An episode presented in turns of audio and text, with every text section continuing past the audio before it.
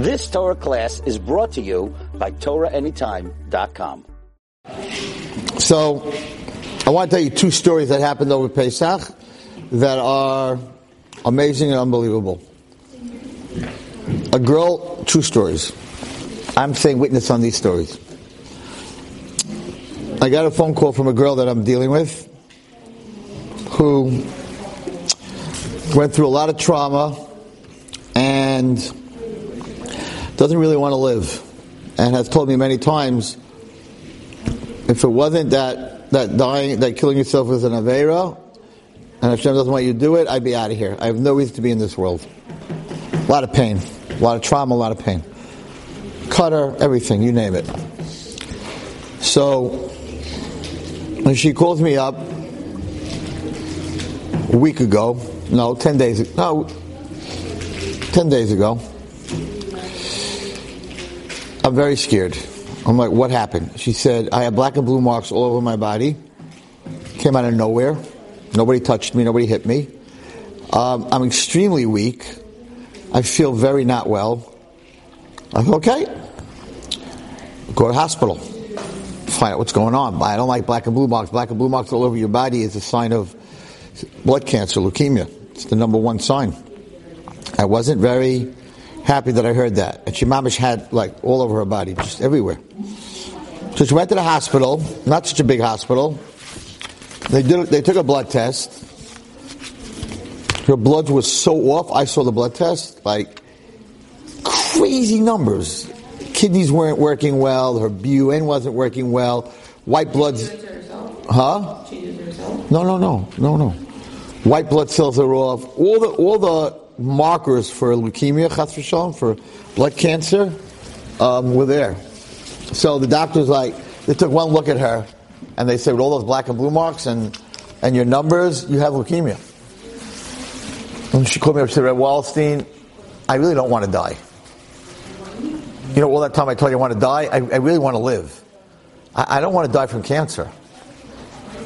I said, listen, don't, first of all, this is a little hospital that you're in. Let's take you to a big hospital in Manhattan, Columbia. Top doctors. You're not dying so fast. Let's let's check it out. So she goes to Columbia, and they take her bloods, and they're amazed that she's still alive. She like has no blood in her body. You're supposed to have your white blood count is supposed to be uh, anywhere between eight, 80,000 and 120,000. She had 4,000. It's like they were shocked that she was still walking. Um, and everything was like way off, and the doctor said to her, uh, you know, we're going to take more tests and whatever, but uh, 95% you have a very severe case of leukemia, of blood cancer. And we're going to have to do a chemo and whatever, we're going to try to save you. She called me up, she says, Rabbi Wallerstein, what should I do? Uh, I'm like, I'm going to call Eretz Yisrael. I'm going to give her name. I'm going to give your name to a very big person there. Let's see what they say. So I called up. I, I got through. I gave the name, her, her name, Bas, her mother's name, and the answer I got back was, she has a very bad blood disease, but if she's makabel to keep Shabbos, she doesn't keep Shabbos. She's makabel to keep Shabbos. The next test, blood test, she will see miracles. Okay. I called her up. I'm like, you want to live? You want to get out of this? Listen to me. I didn't even tell this person what was wrong with you. And they came back that it's a blood disease and you got to keep Shabbos. She goes, I can't keep Shabbos. I can't keep Shabbos. I can't. I, I, I can't keep Shabbos. I haven't kept. It's too hard. Tell the rabbi, tell the person, I'll take out all my piercings. Uh, I, I'll keep kosher. I can't keep Shabbos. Okay. Call back. I said, the girl that I called you, you're the name? Yeah. She'll take out all her piercings and she'll and she'll keep kosher. Tell her Shabbos. Not kosher, not piercings, Shabbos. She needs to be Makabel Shabbos. Okay, I'm not telling you a story that I heard from someone. This I'm in this story. Okay, I said to her, listen, I'm not judging you and whatever, but you got to keep Shabbos. This is not. I didn't. I didn't even say to the person that you were sick with the blood disease. Uh, the, seems to be that they have the right information. I want to live. I want to live. I can't keep Shabbos. I want to live. I can't keep Shabbos. I'm like, listen. You told me to call. I called. This is the information. Have a good day. I can't. I can't do anything else. Okay. She calls me from Columbia, and she says, "All right, I'm keeping Shabbos. I want to. I'll keep Shabbos. As hard as it is for me, I don't know how hard, how much do I have to keep? That, that, that. I'm like, Shabbos, you have to keep Shabbos, whatever. She's Makabel to keep Shabbos. Okay. That was two days before Pesach. So they took a blood test and they, it takes time, they, they do all kinds of stuff with the blood. They came back and they said, they don't understand, but the blood has no cancer in it. Ah, miracle. No. You see, blood cancer, leukemia, chas v'shalom, it may not be in the blood yet, but it's in the bone marrow. The blood comes from the bone marrow, so it could be that the cancer is in the bones, it didn't come into the blood yet. You're not out of the woods. We're going to do a bone marrow. We're going to take some bone marrow from your hip. Had, it's, a, it's, an operation. They put her out, Erev Yontif, they put her out, and they took bone marrow. Yontif's over. I said, "No, what's the deal? What'd you get? What came back?" She said, "I kept Shabbos." Um, they don't have an answer yet. Yesterday, what's today? Wednesday. Yesterday, she called me up. Rabbi Wallerstein, there's no cancer in the bone marrow. It's plastic anemia, plas, something like plastica anemia. It's a certain disease of the bone marrow. It's not, it's not, it's not going to kill you. It doesn't kill you. It's not cancer. It's very treatable. Everybody said it was cancer. Everyone said it was leukemia. She's back home. She's back in life. Shabbos. I don't know. Crazy story. still keeping Shabbos? Oh, yeah, for, for the rest of her life. Not only that, I told her mother. Her mother's like, "What could I do?" I said, make Shabbos 10 minutes early every week. It's a big thing to make Shabbos 10 minutes early. I'm telling you a story. It's not I heard the story. It's not like someone told me the story. I, I, I'm the one who called and gave the name in Israel. I'm the one who made the phone call. She is so happy to be alive. This is a girl that just wanted to die. But when you when you're facing real death, and all of a sudden you're like, I really want to live. I want to see this. I want to see that. Maybe I want to have kids. I want to live. Everybody wants to live in the end of the day, everyone wants to live. I think that anyone who jumps off a bridge on the way down, halfway on the way down, is like, uh oh, I think I made a mistake. Everybody wants to live. Everybody wants to live. So, that's a story that just happened. Baruch Hashem spoke to her before I got here. She's like, okay, we got to sit and talk, Rabbi. What am I doing with my life? Let's go. It's like a different human being. That was the story of Shabbos. Okay. Um, what I'm going to be focusing on for the next two Shavuos, by the way, um, we'll talk to you girls about a Shavuos program maybe. We'll see. Working on it. Um, program. Two days away in a hotel. Uh-huh. Working on it. Um, very possibly will happen. So, uh, I mean, not only not only girls, families, everybody, like a, like a Pesach program, but a Shavuos program. So what I'm going to be really focusing on the next couple of weeks is Rus, which we read on, um, which we read on um, Shavuos, and I'm going to start today with David HaMelech because he went through a lot of abuse, crazy abuse, and we're going to learn about how we overcame it, and we're going to learn. Can you give me a siddur from there, a big siddur, please, that has Tehillim in the back? We're going to you know, David Melech who wrote Tehillim in pain. He wasn't a victim, even though he was a victim. He went through Gehenna. His son tried to kill him. His father-in-law tried to. Everyone tried to kill him, pretty much. And they thought he was a mamzer. It's a whole crazy story. And Then he wrote, and then the Gemara says you can't even say with an avera with Bathsheba because David Melech was on a different level. Barry, you want to hear a fascinating thing? I'll tell you a fascinating thing. Beautiful medrash about girls. About girls. Let me just see. I think it's Nun Hay. Nun Hay.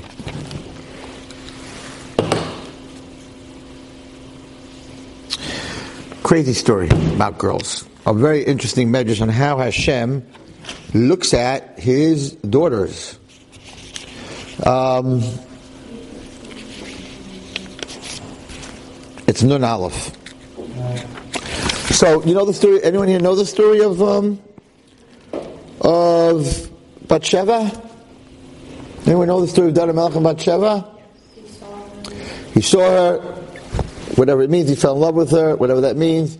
She was married to a guy. Um, David Melech sent this guy to war, knowing that he's going to be in the front line. He's going to get killed, pretty much. He got killed, and he got this guy's wife. And this guy's wife was Bathsheba.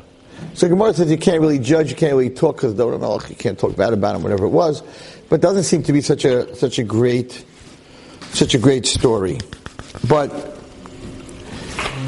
stories like this, before before this whole story happened, the story is amazing. Um, when David, and we're going to learn about this, when David Melech killed Goliath, the giant, so Goliath was so big, so huge, that he had a weapons carrier. He didn't carry his own weapons. He was this giant, and then next to him was this guy who carried his spear, his shield, his sword, whatever. His sword he actually wore, but the keys to his sword, and he was, uh, he was, what's it called? He was um, the sword carrier. We're going to learn about the whole story of, of how David killed, um, how David killed Goliath and why he wasn't scared and everybody else was scared. But who knows the name of the guy that was a sword carrier? Anyone here know the name? Daphne know the name of the guy who was a sword carrier? Yes, you do. Of course you do. Can you give me a chumash? No, I actually need a navi. I actually need a navi, and I have a navi. I have, I have, I have it.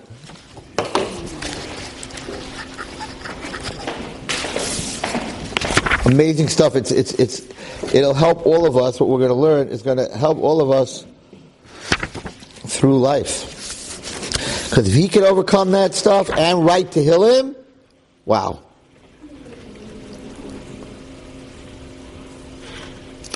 See if Rashi says Nun Aleph.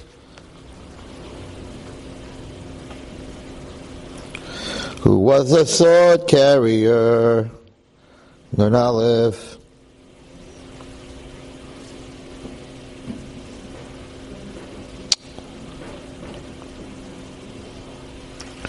Can someone?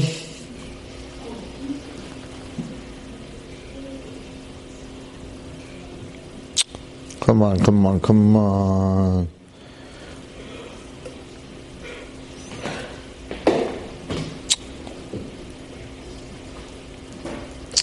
What was his name? The sword carrier's name.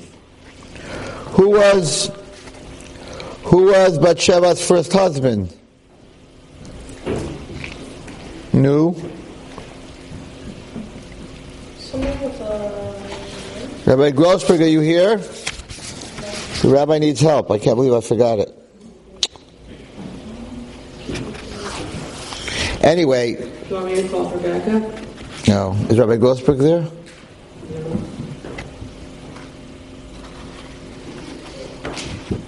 It should be in the pasuk. Um,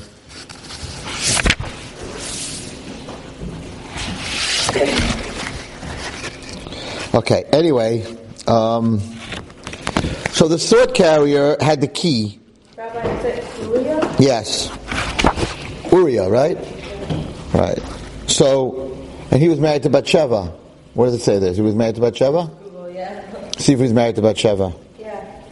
Uriah Chiti. Uriah Chiti. Okay, we got it. So his name was Uriah Chiti. Now, listen to this, because this is mainly for girls. Uriah Chiti, when David knocked down Goliath, and he needed to get Goliath's sword, Goliath's sword was locked in the scabbard, couldn't come out. Uriah Chiti, the weapons carrier, had the key. David Melech went to Uriah Chiti and said, Listen, mister, I don't know where you're hiding the key, but if you give me the key so I could take out the sword so I could chop his head off, I'll reward you. So at that time, David was not the Melech, Shaul was the Melech. So David asked him, to Uriah Chiti, asked him, um, Uriah Chiti asked David Melech, what are you going to give me? What are you going to give me as a reward? So David Melech said, any unmarried girl in the Jewish nation that you want to marry, if you become a ger, if you become a ger, then I'll make sure that you get to marry her. Aren't you not allowed That's a pretty good deal. Whoever he wants. He said, "I'll get. I'll. I'll I'm. Uh, I'm the man. I just killed Goliath. You know a girl that you want to marry, and you become a ger. You become Jewish, not Jewish to get married to a girl, but become Jewish to keep everything. I'll get you whoever you want." So Uriah Chiti said, "No." Well, at this point, he wanted to be Jewish anyway because he just saw a miracle. So he ended up marrying Bathsheba. Says the Medrash that when he told Uriah Chiti, any Jewish girl that you want, I'll get you. Hashem said, You're making my Jewish daughters free. Whoever you want, you can get. I'm taking away your shidduch, David HaMelech. Because you did that, I'm taking away your zivug. His zivug was Bathsheba. So, yes, when he saw Bathsheba, he wanted to marry her because that was his real zivug. But he lost his zivug because Hashem said, "You can't make my girls free. Whoever wants them." That's how Hashem looks at his daughters. And in the end, he taka married. He he taka married uh, Bathsheba, but Uri Uriah Chiti married her first. Anyway, I heard a ridiculous story on Pesach, and I think it's very important for everyone who's listening. So in Berditchev, in Europe, um, there was a, a rabbi, his name was Rav Levi Yitzchak MiBerditchev. Rav Levi Yitzchak MiBerditchev was always able to find the good in any person. No matter what that person was doing wrong, he would find something good in it. He was very famous for that. So there was a story in Berditchev that I believe it was on Yom Kippur, and the Rebbe was davening, and he seemed to be struggling. Something was going on in Shamayim. There was some kind of struggle going on in Shamayim. And all of a sudden, at the end of davening, he started smiling, and he was extremely happy. So the people asked the Berditchever Rebbe, of Levi Yitzchak, what happened? We saw that you were you were not davening happy, and then at the end of Yom Kippur, you were like a new man. What happened? He says, honestly, I saw there were very bad storm clouds. I saw that there was going to be a disaster for Klal Yisrael this year, and I tried to break the Gzera, I tried to break the edict, and it didn't break. And then one person in this shul said something, and it totally broke. So, like, who's the big rebel? Like, who, who, whose tefillah is bigger than the Berditchever Rebbe's? So he said, You're not going to believe it, but it's the wagon driver. The guy Mamish didn't know anything. Plain peasant wagon driver came to shul. He said, The wagon driver? The wagon driver's tefillah was accepted and yours wasn't? Like, what are you talking about? He said, At the end of Yom Kippur, the wagon driver said to Hashem, Listen, I'm trying a whole day. I can't read a word of Hebrew. I don't know how to read Hebrew. It's not, it's not going. But I know the Aleph Bays. So, he read the Aleph Bays. Aleph Bays Gimel, right? Dalet Hey, Vav Zayin Ches Tes, here, just trying to show you. I know, Chaf Lav, and Nun Samach Pei, right? Right? Reish, Shin, Sin, Tough. God, I don't know anything more than the Aleph Bays. So, you know what we need this year. Take my letters and make them into words. You make them into words. I don't know. How, I don't know Jewish words. He said, and Hashem took this wagon driver's pure tefillah, pure davening, and he put the words together from his letters, and that broke the. Wow. Now, there happened to have been someone there who was a rabbi, and he heard the story, and he was like amazed, like, The Rebbe's davening, Hashem's not listening. Some wagon driver doesn't even know more than the Aleph Bays, saying, here's my letters, you put them together. Okay. The next year, this guy who was is in Luxembourg, Lumberg, Lumberg, a different place. They mamish, the people in Shul, mamish didn't know anything. And he got up and he told the story. He says, even if you don't know anything, just the Aleph Bays, say the Aleph Bays, and say Hashem, you put the letters together. They said, Rabbi, we don't know the Aleph Bays. We don't even know, we're such peasants, we don't even know the Aleph Bays. So what should we do? So he says that was the story. He said, the rabbi got up and said, okay, everybody in shul, I know you don't know how to read. Repeat after me. Aleph, Aleph, Bays, Bays. Through the whole thing. He said Gimel, they said Gimel. He said Dalet, they said Dalet. After the whole davening, they didn't daven. He, after he said all the letters, he said Hashem, all the letters that they followed me and they said, put it together and make a tefillah. So, there are many people listening to this shiur that I don't have kavana, I don't know what the words mean, it's hard for me to daven. You see that what God really wants is purity. It's not, of course, you should try to learn the words and you should read and you should know the translation. But if you don't, don't think Hashem doesn't, doesn't hear you. A whole kihila, a whole gezerah was broken because some guy said the Aleph Bays and said to Hashem, you put it together. Everybody has that koyach. Every person has that koyach. Okay. Let's go to, let's go to David HaMelech. Could you, I, I need a chumash. Give me a chumash. I need, I need Megillah for a minute, and then we'll go, we'll go into it a little deeper. So you understand who he is.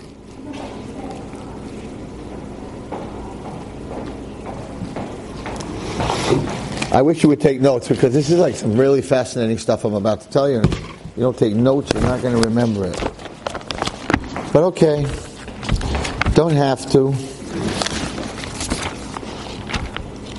Some of you have trauma when I say the word notes because your teacher is like, bring a note from your parents. I need a note from your parents. Bring a note from the principal. So when I say the word notes, you're like, notes. Right? Notes. But on your phones, you can write notes, right? Okay, for some reason, the phone is the phone. Right? There's a notebook on your phone. My phone has no notebook. I don't even have a notepad. You guys have notebooks. Okay. Very, very important. We're not going to talk about it this time, but just, I got I got to tell you the end of it so you understand a little bit. So, Rus, everyone know the story of Rus. You know, it's very funny. I don't know. You know a lot of girls named Ruth. My name. You're Ruth. I know someone whose second name is Well, one name or two names? After. I'm sure after somebody. Maybe you, you were born in uh, Sivan. Oh. oh, okay. So that's why. I mean, after. You could either be Like, no. You could be Ruth or Naomi. Naomi. Naomi. I have a granddaughter, Naomi. I call her. Everyone calls her Naomi. I'm like, that's not. If you're talking about the Naomi from Rus, her name is Naomi. So I call her Naomi, and they're all like, no, Naomi. But anyway, so she came from Moab. We're going to get more into it next week, but she came from Moab, and the Torah says that you're not allowed to marry a person from Moab. But the way the Torah says it is Moavi. Now, does anyone here know why you're not allowed to marry a person from Moab? What? Anyone know why can't I marry a person from Moab? What did they do? They what? They didn't give him to eat. What else did they do? No, that wasn't Moab. That was Sodom.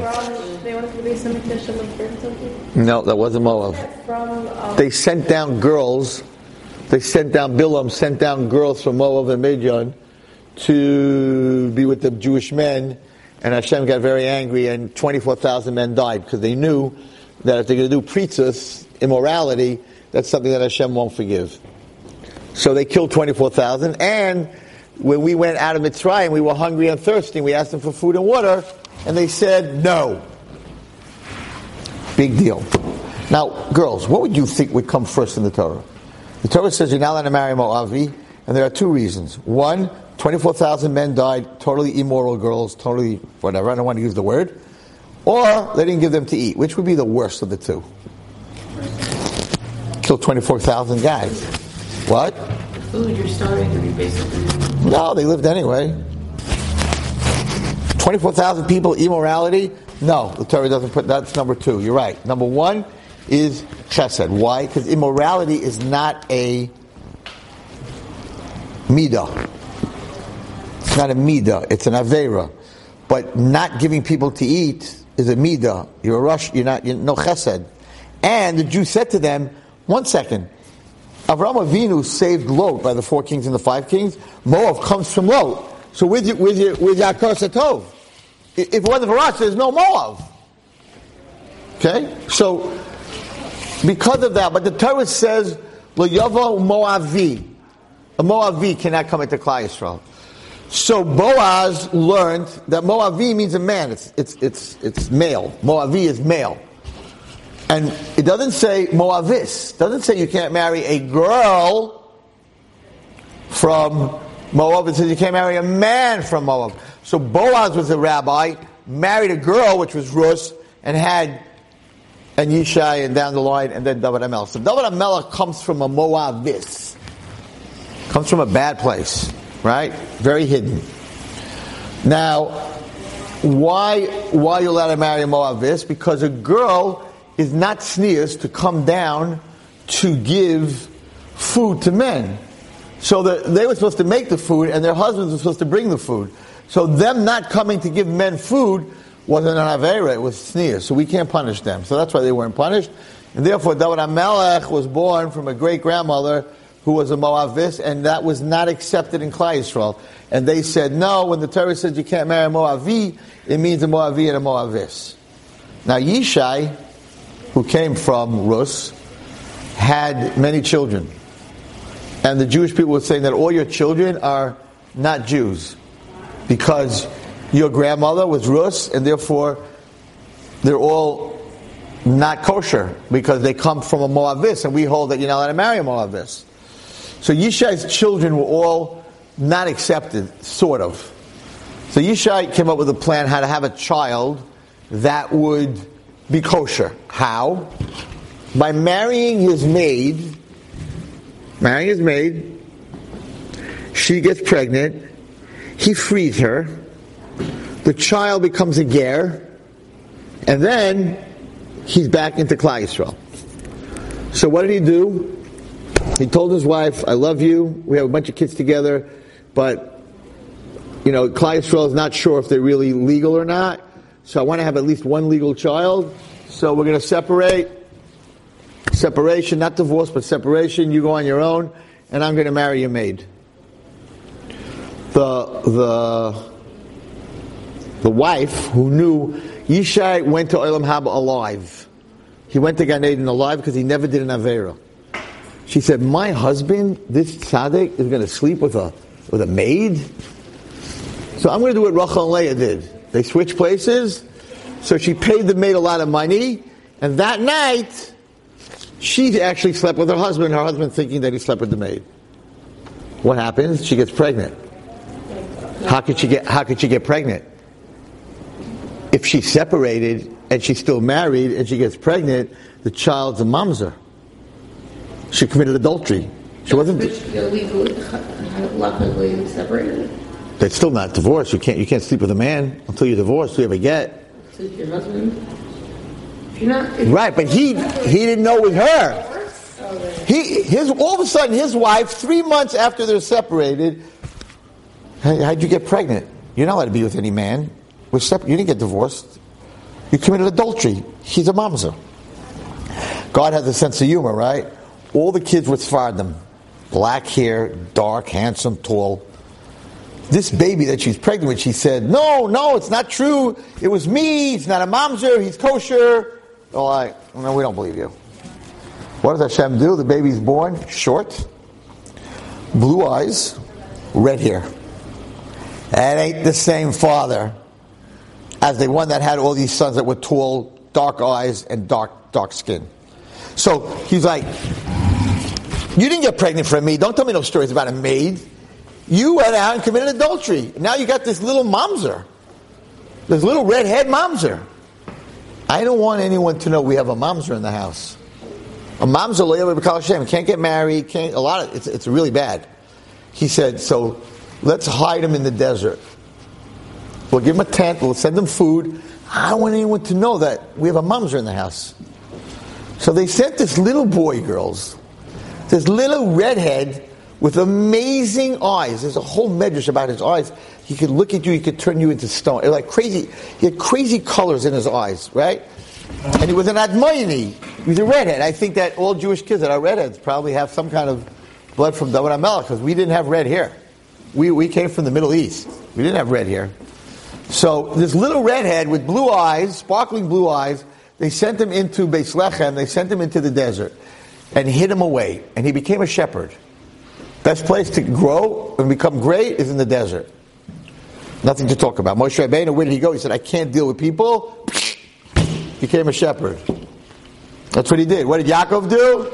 He said, st- at night it was freezing, whatever it is. I was out in the desert. I was out in the desert. I was a shepherd. Then when Amelech became a shepherd. Why? Because where there's no people, you get to see God. Less people, more God. Anyway, I want you to hear.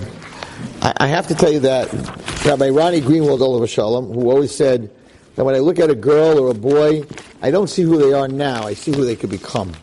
He used to call it his rose colored glasses. I want you to hear, girls, this is not Rabbi Wallerstein, this is not a therapist. I want you to hear what God thinks of people. Okay?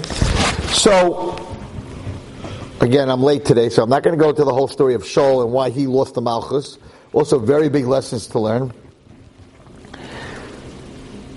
Hashem tells Shmuel Hanavi, Shaul is no longer the king. I want you to go to the house of Yishai and, and anoint one of his sons to become the king, and from that king till Moshiach, Sheikh Ben David, right? Sheikh Yehuda, all the kings, the, the kingship of the Jewish nation will come from Shevet Yehuda. So it's very important which boy you pick from Yishai's children. Listen to this. He comes to Yishai, Shmuel, looking for the King of Kings, for the King who is going to be the King. Listen to what happens.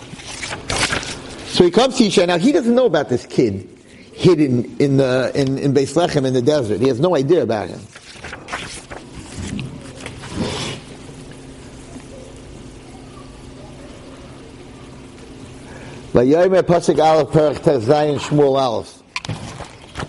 I once really made. I once really tricked a kid.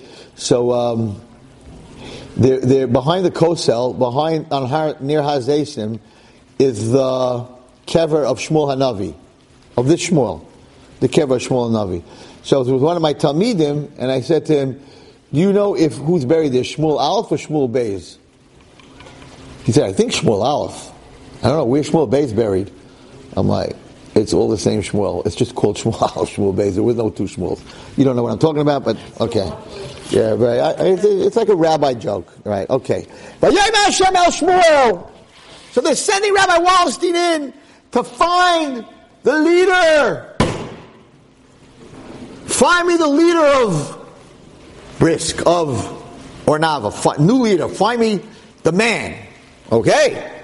I'm going to look for Guy's got to be handsome, got to be tall, got to be able to speak amazing, got to be Torah mitzvahs, got to be a tznuah, right? Go find a guy. Abel al Shaul, why are you crying so much about about? Get over him. I don't want him. I rejected him. Stop crying about the past. Let's go into the future. Male and fill your horn of oil. Velech eshalcha Yishai. Go to Yishai. Beis Halachmi and Beis Lechem. Ki isi bebanav li melech. Hashem says to Shmuel, I see that one of Yishai's sons is the next king. Doesn't tell, doesn't tell Shmuel who the next king is. He could have said David. He doesn't say that. He just tells Shmuel, Yishai, one of his sons, is the next king. Okay? So, Vayoma Shmuel, uh oh. If Shaul hears about this, he's going to kill me. He said, no, don't worry, we're going to do it in a way that he won't be able to kill you. Okay, Vayoma Beis Lechem, he comes to Beis Lechem.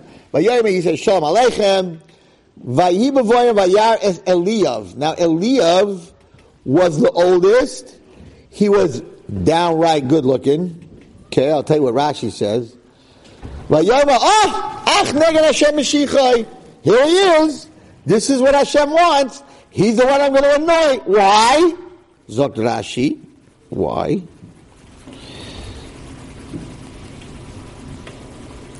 Vayoma Shmuel said in his heart.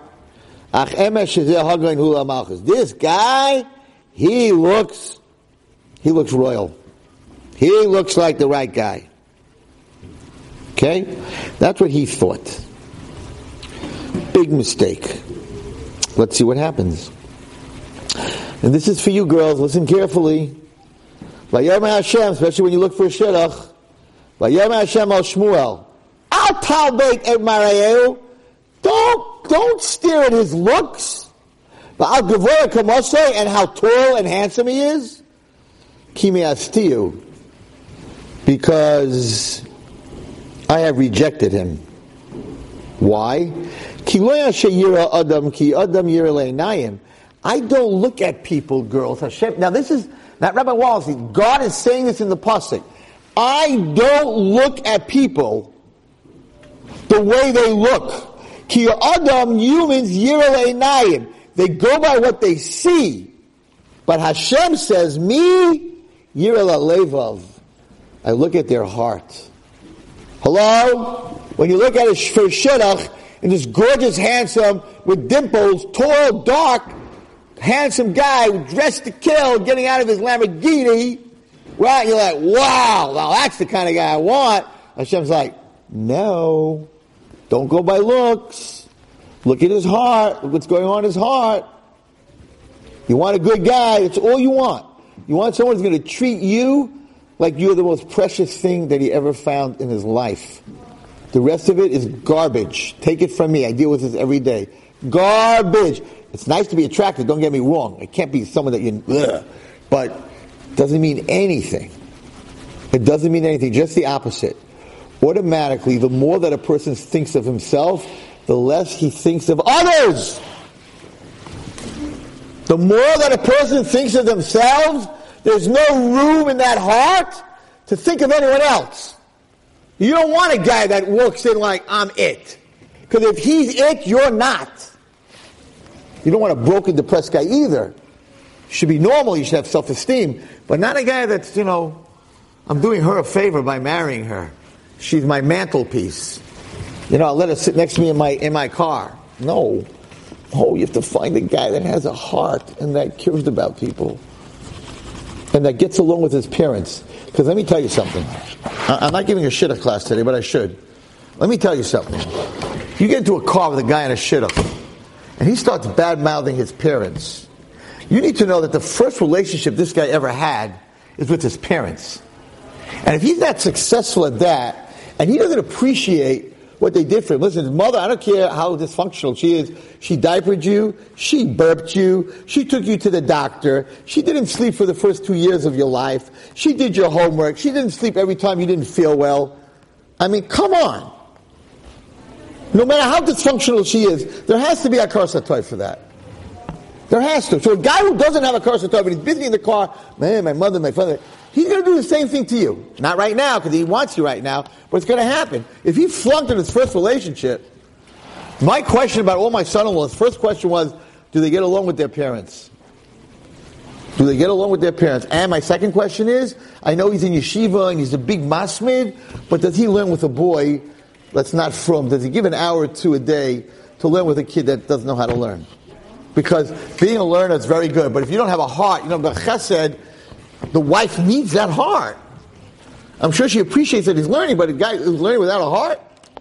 So Hashem in the pasuk here says, Mr. Shmuel Hanavi, don't get carried away with this guy. That he's tall, handsome, dark. I don't like him. Why? Why did Hashem like him? What did he do wrong? Says Rashi. Says Rashi.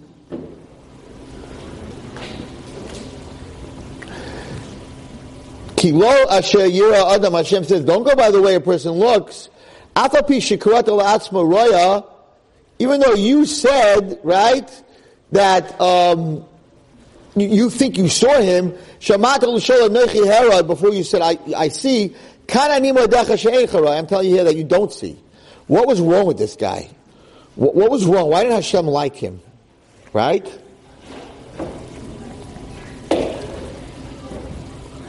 Says the Metzudas David, Adam, you think that, that he's beautiful. That's what you see. The Don't, don't rely on the kingdom because Hashem Yira Lelevav. Hatoivahi, Hashem sees the heart. Is it good? That's what counts. Uh, this is not Rabbi Wallerstein's advice on Shidduchim. This is the Torah. What was wrong with this guy? What was wrong with him? He had a terrible temper.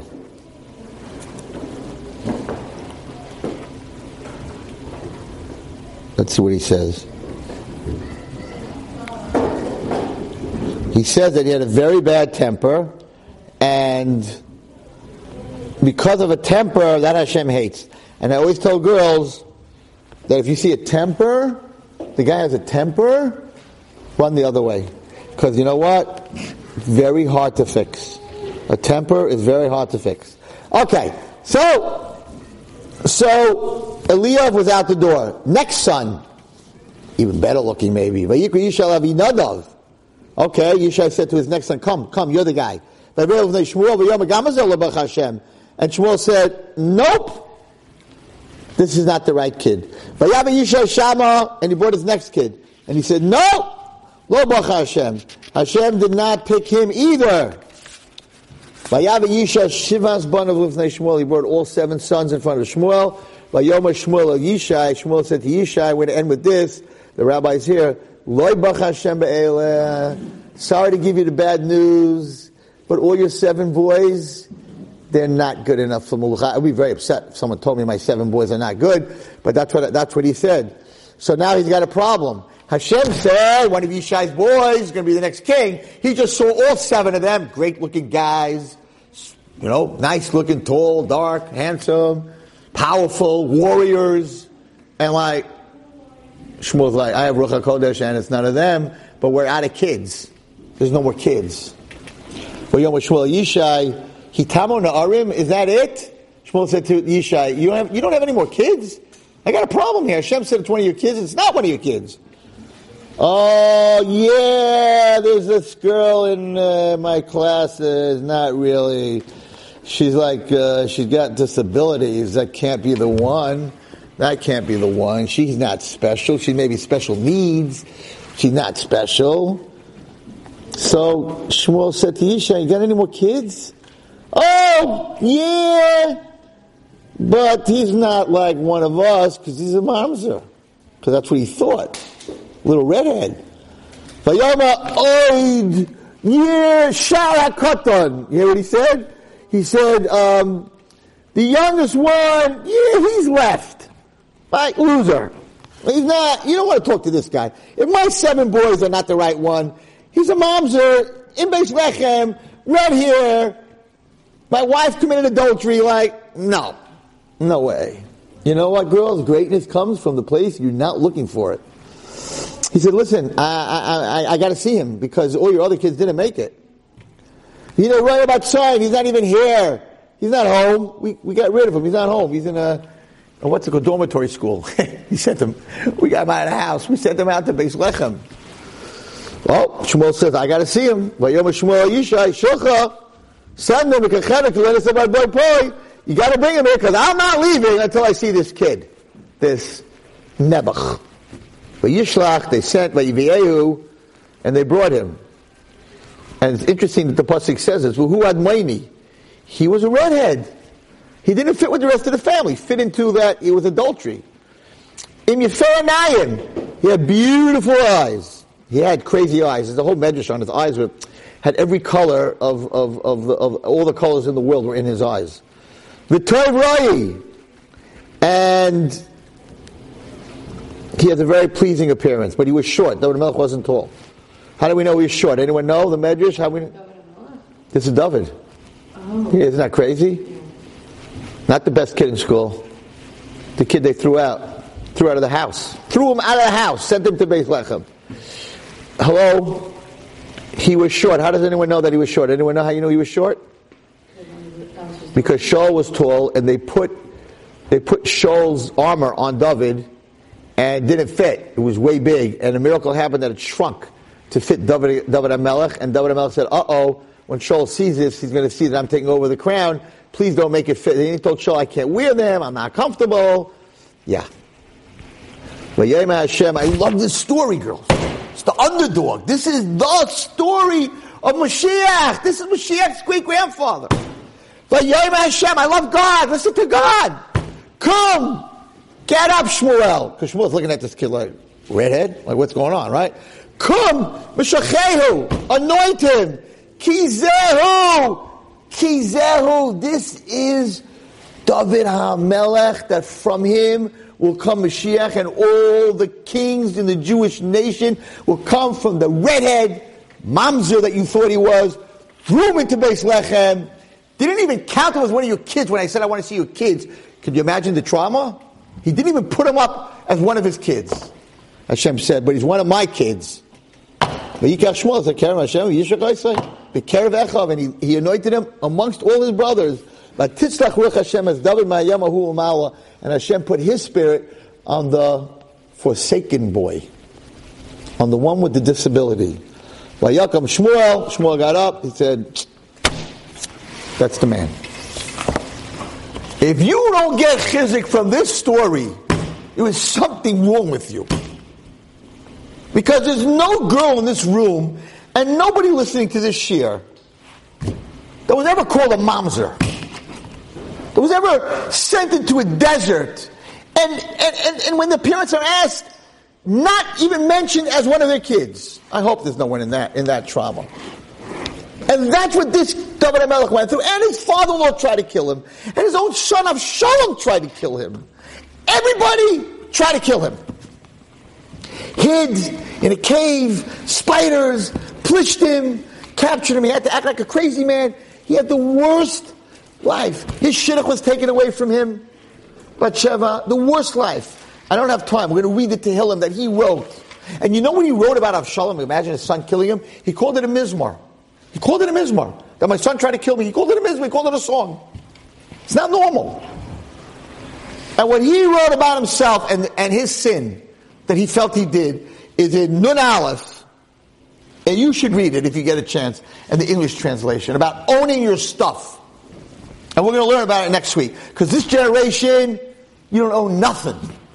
My mother's fault, my father's fault, the school's fault, God's fault, the crossing lady's fault. I don't know. It's everybody's fault. The Democrats, the Republicans, it's everybody's fault. Nobody owns anything. We're taught, it's not my fault. My parents are abusive. My squeezy doll doesn't work anymore. It's abuse. Everything's abusive. And David HaMelech, who was the king, who you never even talk about the relationship he had with Bathsheba. You not even talk about it, the Gemara says. Gets up and owns his sin publicly writes about it in Nun Aleph in an amazing way. We're going to learn it next week in Mitzvah. And I have to tell you that I got up a long time ago. It's on Torah Anytime. And it's called a shiur called Rationalization. About how you could do the worst thing in the world and make it right. And I talked about my problem with gambling for 15 years. I had an addiction. I was a gambler. I'm not scared to say it on Torah Anytime because they all know it. And and how I got out of it. And Baruch Hashem, it's 25 years later. And I'm talking on a very high level. And a lot of rabbis called me and said, You made a mistake about talking about it because people have you holding you on this pedestal And now you made yourself into you- about you're a gambler and you had an addiction, and no one's going to follow you the same way, and everyone's going to look at you different. I got a lot of reaction to that shiur called rationalization. And my answer to them was, hey, I'm just Wallerstein. David HaMelech is David HaMelech, and he put it on, he put it on Aleph. He wrote about it. They didn't write about him, he wrote about it. And he wasn't scared to put it out there so that people should learn a lesson from it. I'm not David HaMelech. If he could do it, I definitely can do it. Because he should have hit it. The Gemara says don't even talk about it, but he talks about it. Look at Nun Aleph. He owns every part of it. But he says it's not about people, it's about me and God. It's amazing. We're going to learn it inside next week. You got to own your stuff. You got to own your stuff because guess what? All the people you're blaming on your stuff, they're not going to fix it. They're not going to fix it for you. You got to fix it. You got to own your stuff. Do you have a right when you're in pain and when in trauma? Absolutely. Got to figure out what to do. But at the end of the day, you got to figure out what to do. You got to go forward. Got to go forward. The Holocaust was a terrible thing. And I, I, I don't even understand how they went forward. I, will end with this. Because everything that happens on the day that I, that I come to this to, to school happens for a reason. I want to tell you what happened this morning, and then I'm going to leave. There's a man that sits in front of me. He's a Hasidic man, a wonderful man. Every day he comes to shul. He's probably, I don't know, 60, he's probably 70. And we were talking about what kids go through and trauma and all this other stuff. He says, well, whilst I lived, I lived in Montreal. He lived in Montreal. So when I was a little boy, the Frenchies, they, the Montreal French, they don't like Jews. Quebec. He said, I was a little boy, I was five years old, I was walking to yeshiva, and a bunch of these Frenchies, teenagers, grabbed me and took me down to the trains, to the train tracks. And they undressed me. They took my pants off, they took my underpants off, and they wanted to show everybody what a Jew's bris milah looks like. Imagine, he's five years old. Do you want trauma? I said, whoa. He said, not only that, they didn't give me back my pants and my underwear. So I went home as a five year old boy without any clothing on. I said, how did you get past that? Like, how, how does a person get past that? You fight, I mean, that's crazy. Said, my father went through the Holocaust. And even when I was a little boy, he told me what he went through. And my grandfather, and he said, Oh, I made up my mind at five years old that when I get when I get older, I'm going to beat these guys up. He said, and oh boy, when I was 19 years old, that's all I did was fight with Frenchies. I said, it's amazing that you're. He's unbelievable. He's happy. I should even bring him here to speak, whatever it was. He said, this is what he said to me, and this is what I want to end off with. It's not a judgment on anyone that can't do it. There's no judgment. I'm not. Ju- I don't judge anything.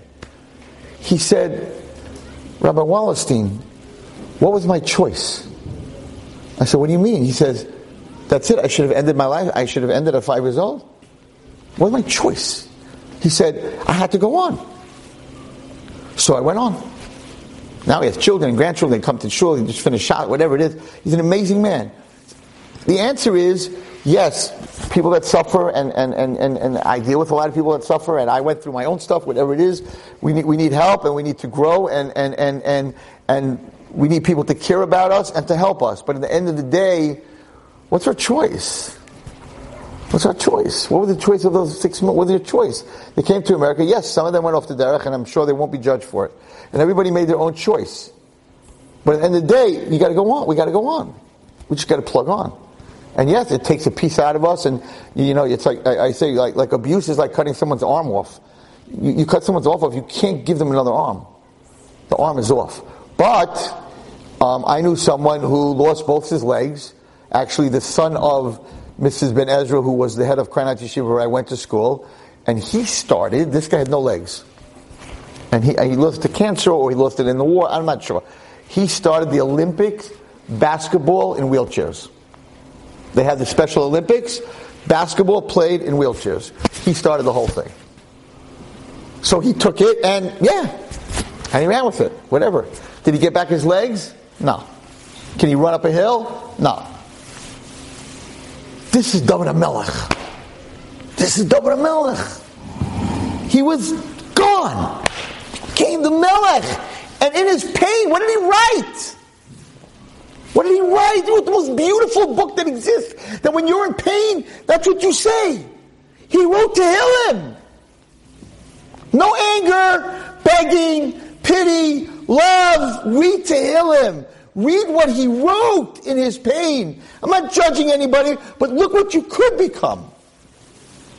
And that's why the next till Shavuos, we're going to learn about Rus, we're going to learn about David Melech, we're going to learn about the giant, we're going to learn about his his whole thing with Avshalom and everything that he went through in life, because he is the ultimate person that owned his stuff and became Malchus, and so did Rus, Ema Malchus. Her story, whoo. They didn't accept her either. They threw her over the fence. They said, You're a Moavi. You're nothing. You're garbage. She had the worst life. She's called Ema Malchus. That's what Hashem is saying. I look at your heart. That's what I look at. Everyone here needs to know. I know Shabbos and everything I told you the story. It's all very important, and you have to keep Torah mitzvahs. At the end of the day, the wagon driver that said the Aleph Bays and said, "I don't know how to daven, put the letters together for me." That's the one that broke the that broke the Xera. Thank you. Sorry, Rabbi. You've just experienced another Torah class brought to you by TorahAnytime.com.